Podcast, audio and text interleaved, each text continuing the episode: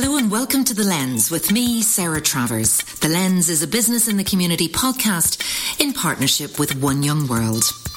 Well, I'm so delighted that our guests today are Peter Perry, CEO of Dŵr Cymru, Welsh Water, and Annina Lux, Senior Manager and Head of Strategic Foresight at Capgemini Invent. Now, in this episode, we'll be exploring an issue that's at the heart of all businesses today the cost of living crisis.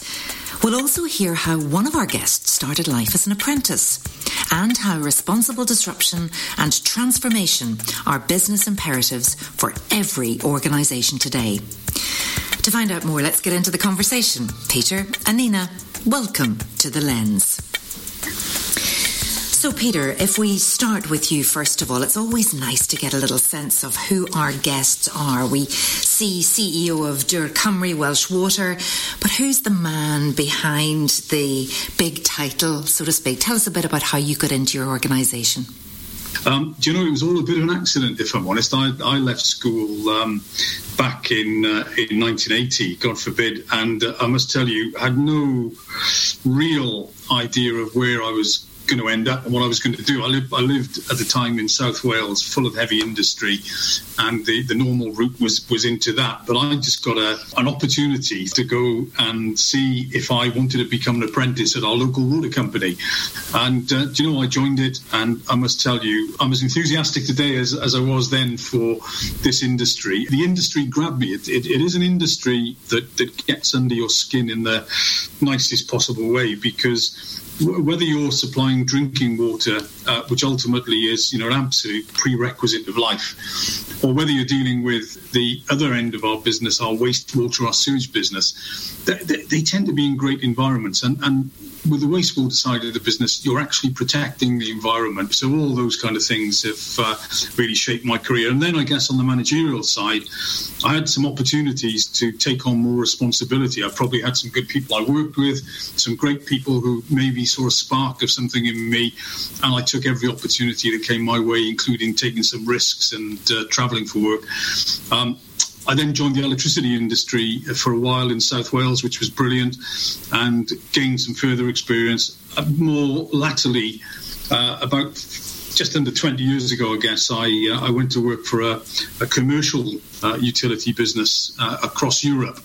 Uh, and that was great. The wider person, very, very interested in sport, love the great outdoors. Um, uh, I've got a I've got a nine year old grandson who keeps me very, very grounded. So that's me. Well, your passion for life uh, really shines through. You didn't do the university route at that time, and you've become a bit of a poster boy for apprentices. Look what you can achieve if you don't necessarily take the traditional route at the time. So, where are you now with the way you recruit apprentices? Is it something that's very important to you?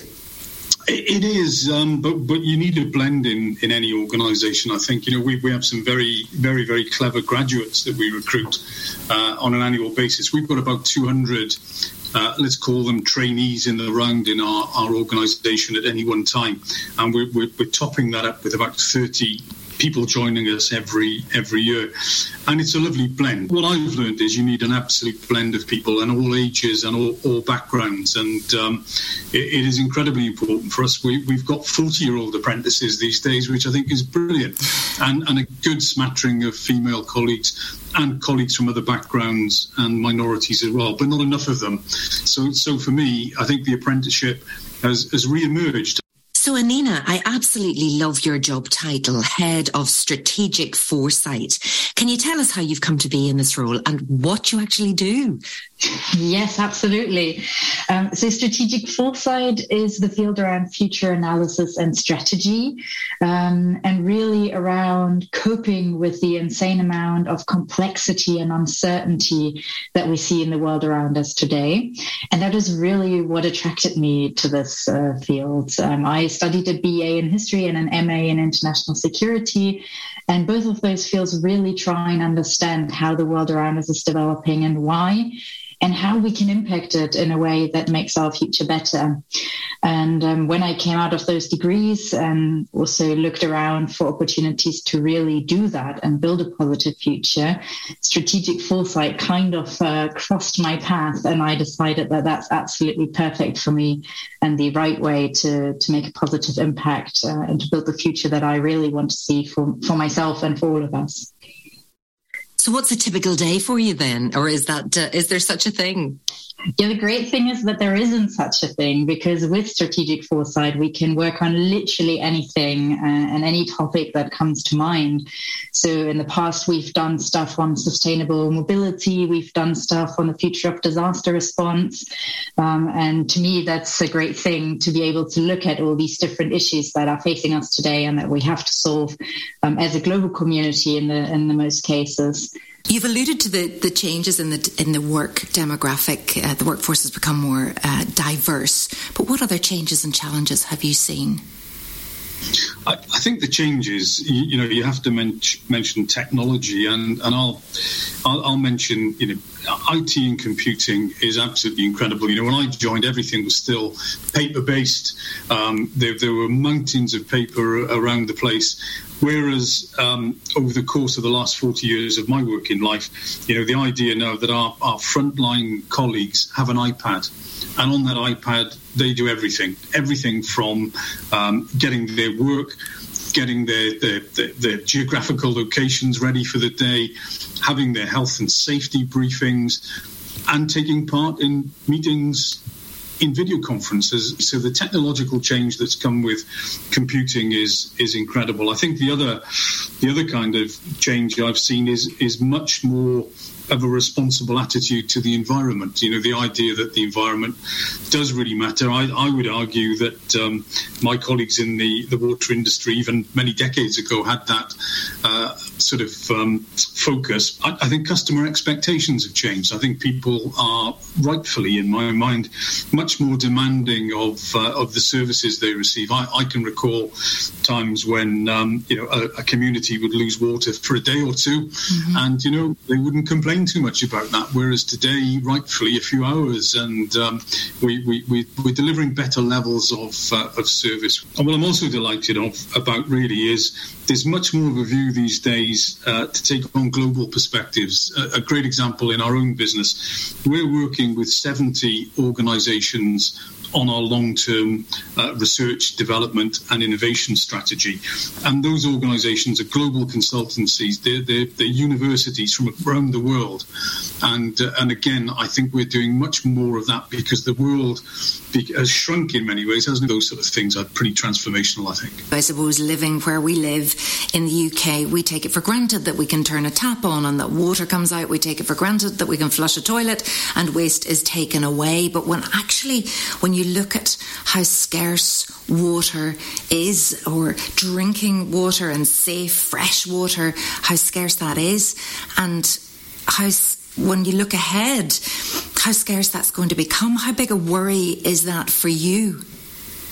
It's probably for us after the health and safety of our, our people um, in the activities they carry out for us. I, I, would say that climate change risk is probably the biggest risk we as a business face and, and arguably society. We, we can, you know, um, we, we can look at the trends in relation to the, uh, the weather systems that hit us on the western seaboard of the UK and the intensity of rainfall when we get hit is very, very different to what we've been used to. I think we, we, this last summer, the drought of 2022, which has hit both uh, not just Wales but other parts of the UK, is a real uh, significant milestone. I think. I think we've had the combination of the highest temperatures, uh, the the greatest amount of uh, sunshine, and the lowest uh, ever level recorded of rainfall in some parts of the country. So this is incredibly real. We've worked with a number of universities who, have put in a lot of predictive analysis about mm. where climate change is heading in the uh, in the UK. And if I look back at our business plans of 2015, 2010, we knew what was coming I think what we're, we're becoming more concerned about is the frequency because the last significant drought in this part of the world was 2018. You know, that was four years ago. Um, if you go back before that, they have they, they tended to happen once every decade. Adaptation to deal with it is is going to be the, uh, the, the real challenge for our children and, and grandchildren. Does this keep you awake at night? It does, uh, particularly when we're in the eye of the storm or the uh, or the centre of the drought, for sure. Because um, if you look back at this uh, this summer that's that's that's just ended, absolutely, we, we have seen river levels in Wales. Uh, we have seen our corresponding reservoir levels that are filled very often from those rivers at never uh, seen before levels. I think if you're in any, an industry like ours, which is so reliant on the environment for our base products on the one hand, and then the uh, the protection of our infrastructure on the other, um, this, is probably. In, in terms of our risks, the uh, the very highest that we're facing as a, as a, as a company and as a society. Just talking about your, your customers, you're a not for profit uh, organisation, isn't that correct? And you've talked about being responsible and, and being an educator of your customers. So, what are you actually doing to help them now with this cost of living and energy crisis that we're in?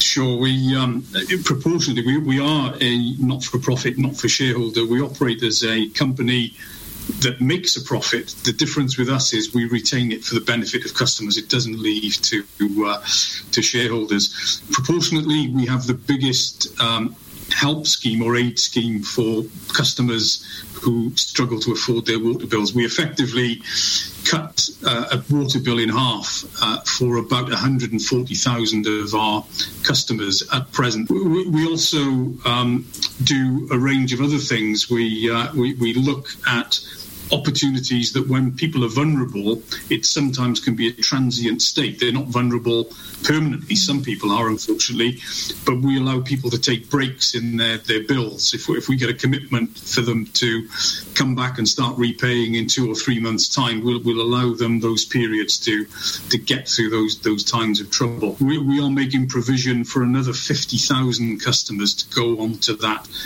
144,000 uh, people that we help already. And, and then the, the third thing I'd say, and it's a horrible turn of phrase, but, but the group that we are increasingly worried about, and we, we interact with these customers, are people in our contact centres every day, are those known as the working poor. So they're not entitled to any form of uh, universal credit or they're not entitled to uh, any form of state benefit but they struggle to make ends meet and, and they have something known as a negative budget. We've got a scheme we're going to pilot into our big urban areas in January. Uh, so we're looking to extend the, um, the, the, help that we can uh, give our, our, customers. And, and similarly, we're trying to be very fair to our own people as well because we know our, our employees are, uh, are, are, are up against it. Absolutely. Yes, it's terrifying and it's, it's wonderful to hear everything that you're, you're doing. Annina, what are your thoughts on the cost of living crisis then? I noted your recent comments on how crucial it is for us to be future ready for disaster response. But this disaster is sitting right at our door now. And how can businesses make a difference in how they respond? Yeah, I think there are really two two sides um, on this. The one thing is that we are seeing that crises um, and the, the, cost of living in particular, but also all the others we see, are becoming more and more intense. Um, so that means um, we are facing larger crises, um, longer crises, um, more frequent crises, to be honest, also. Um, and the impact and the origin of these um, are becoming more and more diverse. and I think that is something that as a society we have to tackle, and businesses play a key role there. And in the past, I believe businesses have been a little bit sidelined. And in the past years, we've seen that they've come a lot into focus in, in solving these issues.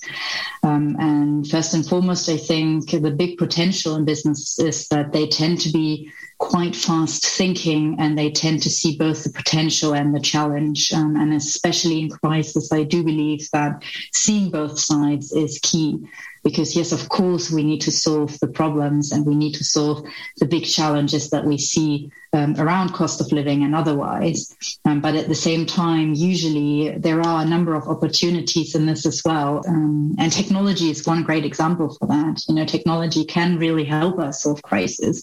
And at the same time, it offers a potential to make our future so much better um, for all of us. Annina, I know you're part of the Capgemini Invent, and in the, the description that I read, it said that the organization is an innovation, design, and transformation powerhouse, accelerating ideas into prototypes and scalable real world solutions that help clients get the future that they want. So what does that actually mean and how does it fit with responsible business? Yeah, um, I think for me, there are really two key parts in that statement. One is real world, uh, because that is something um, that absolutely needs to be at the focus of, of businesses and that I love um, about what we do. Um, businesses and especially Capgemini um, provide solutions that are tailored um, to problems that we see today that are quick on the market and that really aim at solving these things hands on. And the second part, of course, for me, uh, is get the future you want. Because I work with strategic foresight and because I love working on future analysis, of course, um, this is really um, what I live for. And I love that it's so ingrained in the Capgemini DNA means I get to exchange with so many colleagues on um, how we can actually have an impact in all the different fields that we see crisis in um, and what it means in, in, in daily life um, for, for everyone that works on these issues. And can you really get the future that you want? Yes, I have thought a lot about this uh, because I think this is a very tricky uh, question, but I genuinely believe you can. Um, and I think, especially in times of crisis, we need to become the architects of our own futures and our own positive futures. And we need to move away from seeing ourselves as victims. And I know that's hard and it requires a lot of perseverance and boldness and especially teamwork.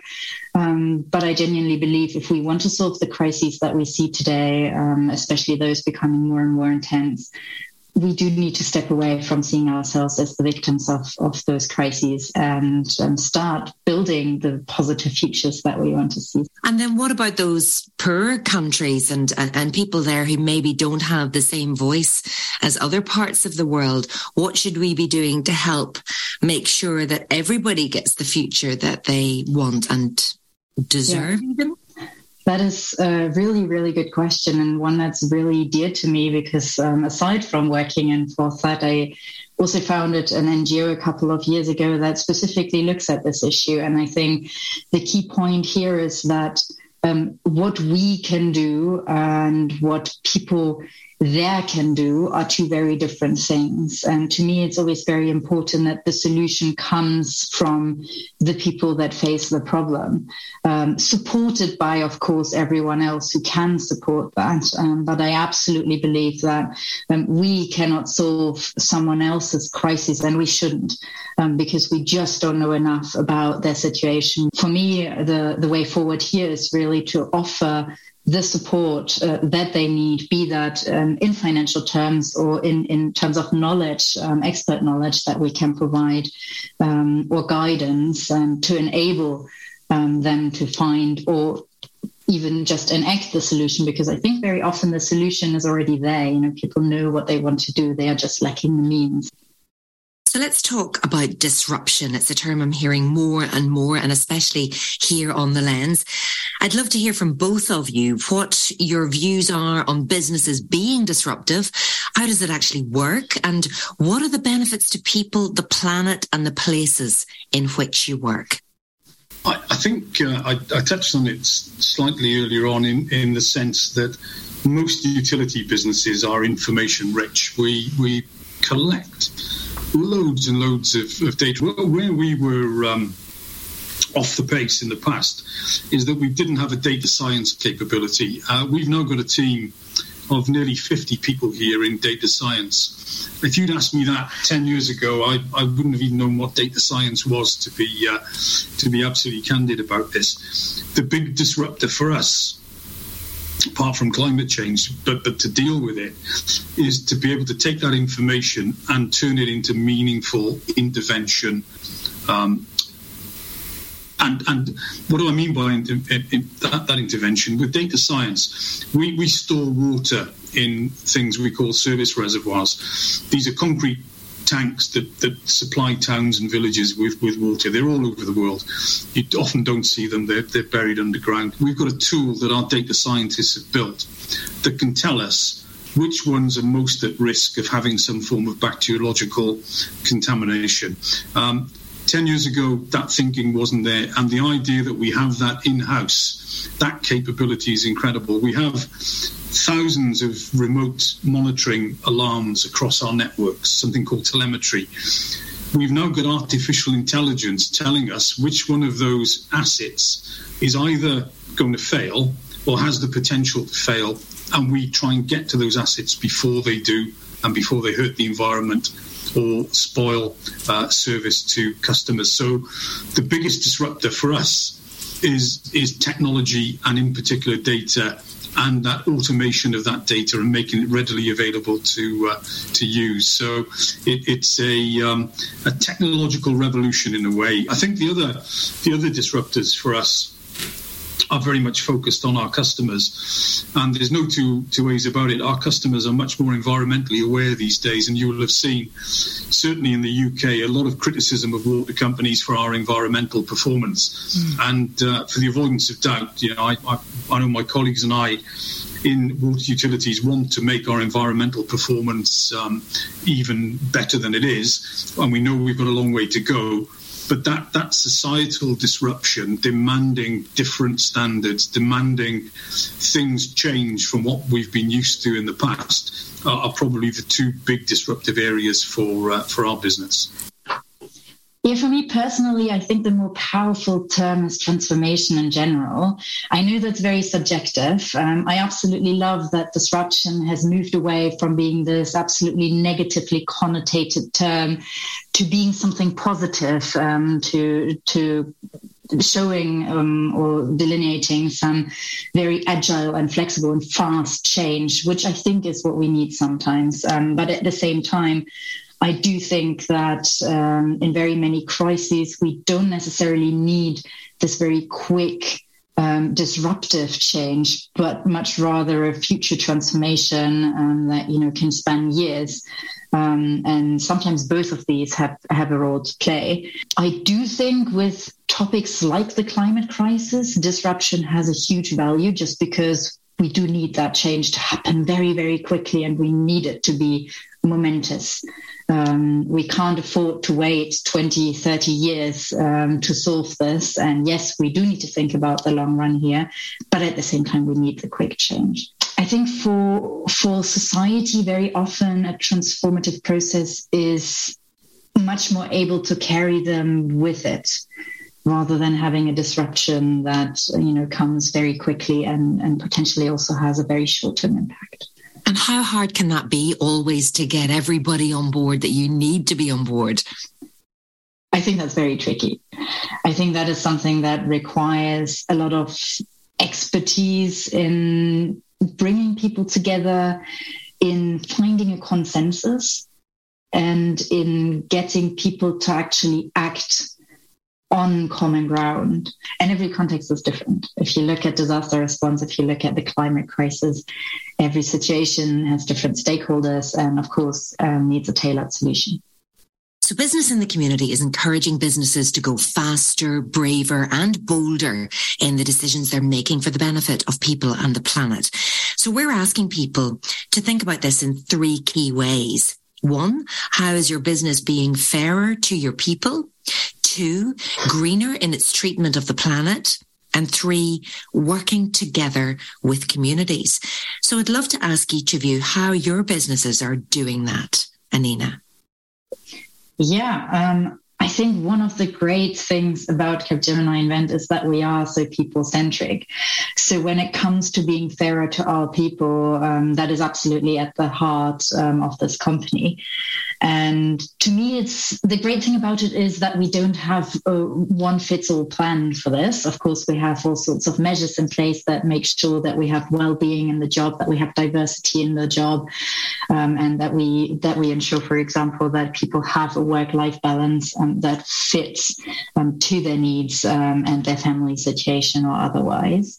Um, but at the same time, um, what I really, really enjoy is the ability to pursue and get support for the idea uh, that matter to me. Um, for the things that I want to put into practice, that I want to do. Um, I think pro bono and corporate social responsibility are also really key ways on impacting not just our people, um, but the people around us. And that's something else that uh, I absolutely love about Capgemini, being able to uh, participate in pro bono projects, to drive corporate volunteering, and to drive different other things that really impact the society around us.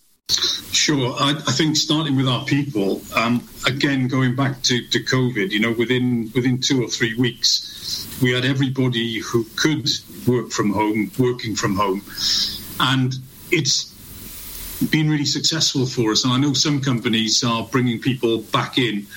We're, we're, not doing that because what we've managed to do is is consolidate our our office accommodation into some really um, high quality centres now, and we see the advantage to our people to be able to to, to work at uh, or work from home. And the feedback I, I get from colleagues is the ability now to, to provide care to children, uh, to provide care to, to relatives, and to miss the commute and the carbon saving.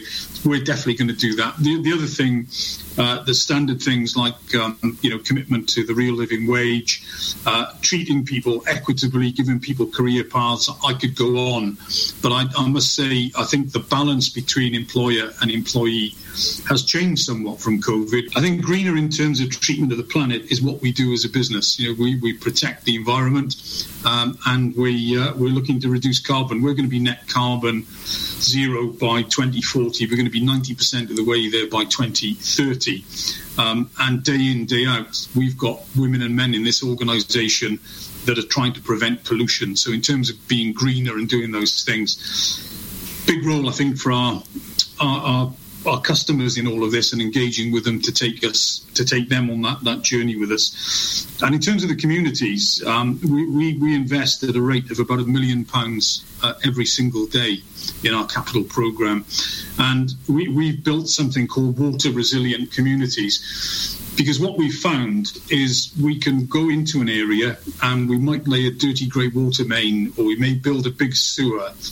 And traditionally, we've gone in, done that, moved on the disruption that can come with that is is enormous. So we've got a program called Water Resilient Communities. What that does, it goes into a community, works with local authorities, works with the third sector, and we'll talk to communities about things like how vulnerable people can reduce their water bills that we, we touched on earlier.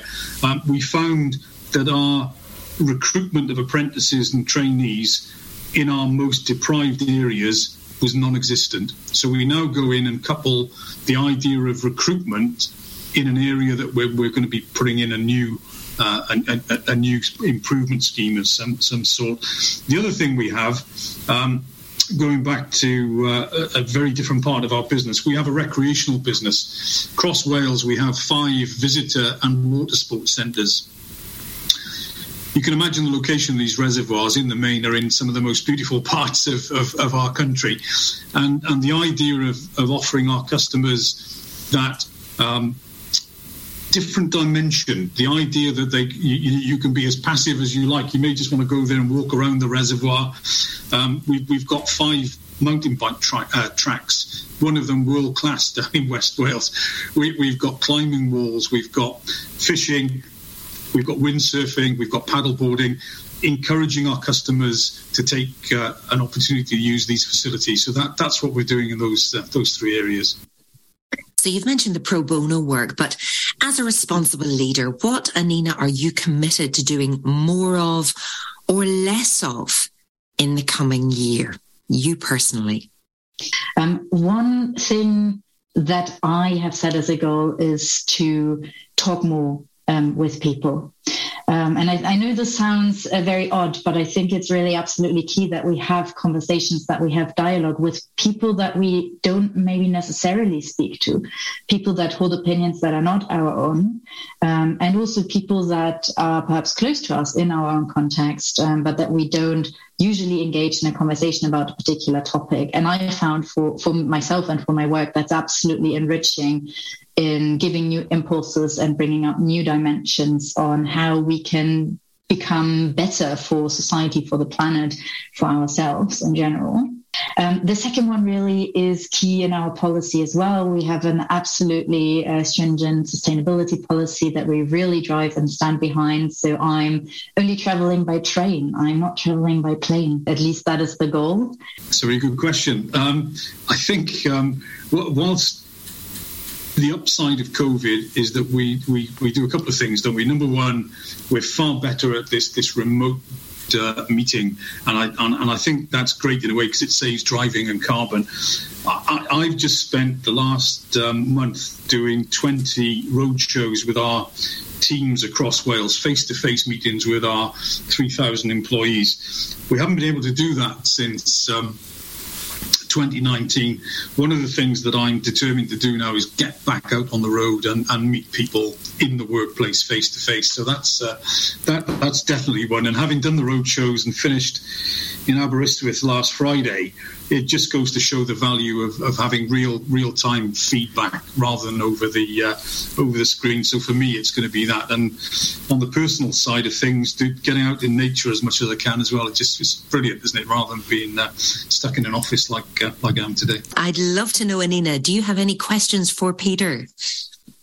Yes, in fact, I do. So, Water is a necessary source to live, um, and water, of course, is also classified as a critical infrastructure. The Ahrtal flood we had in Germany last year um, drove this home um, for all Germans. Um, we can't live without water supply.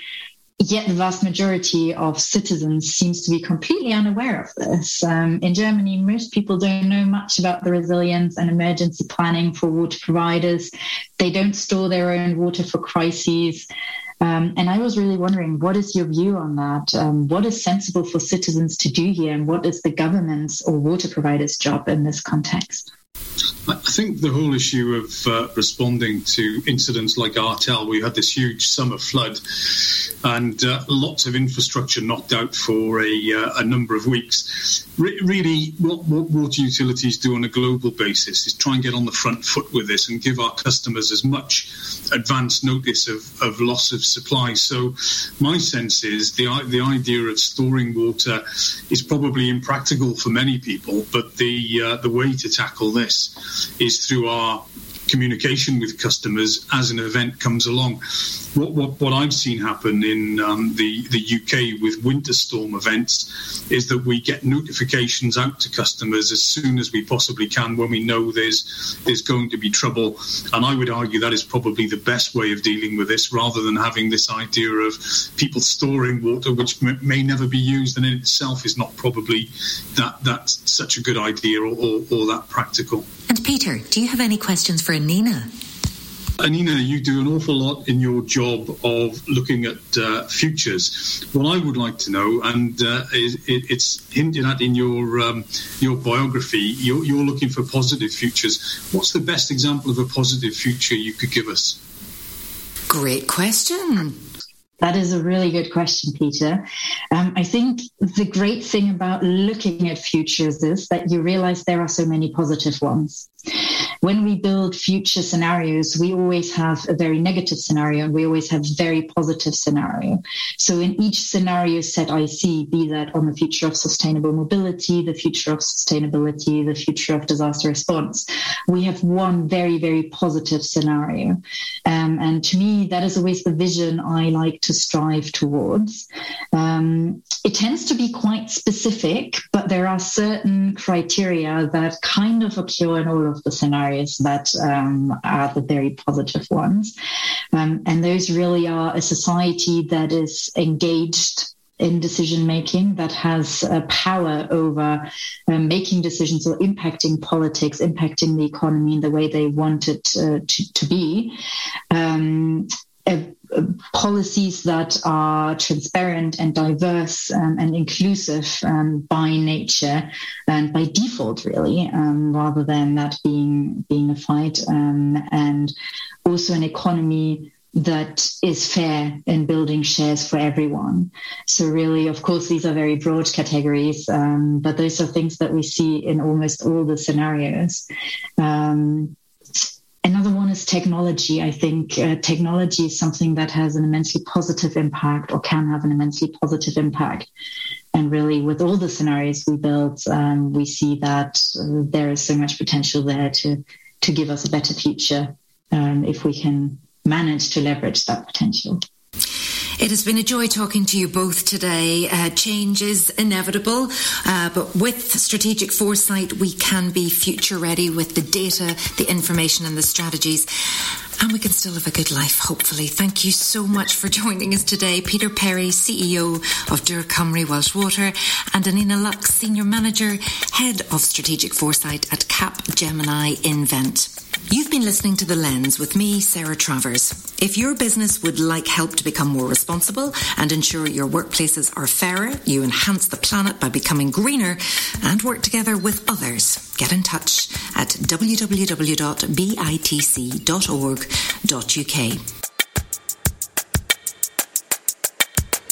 Thank you for listening and tune in next time.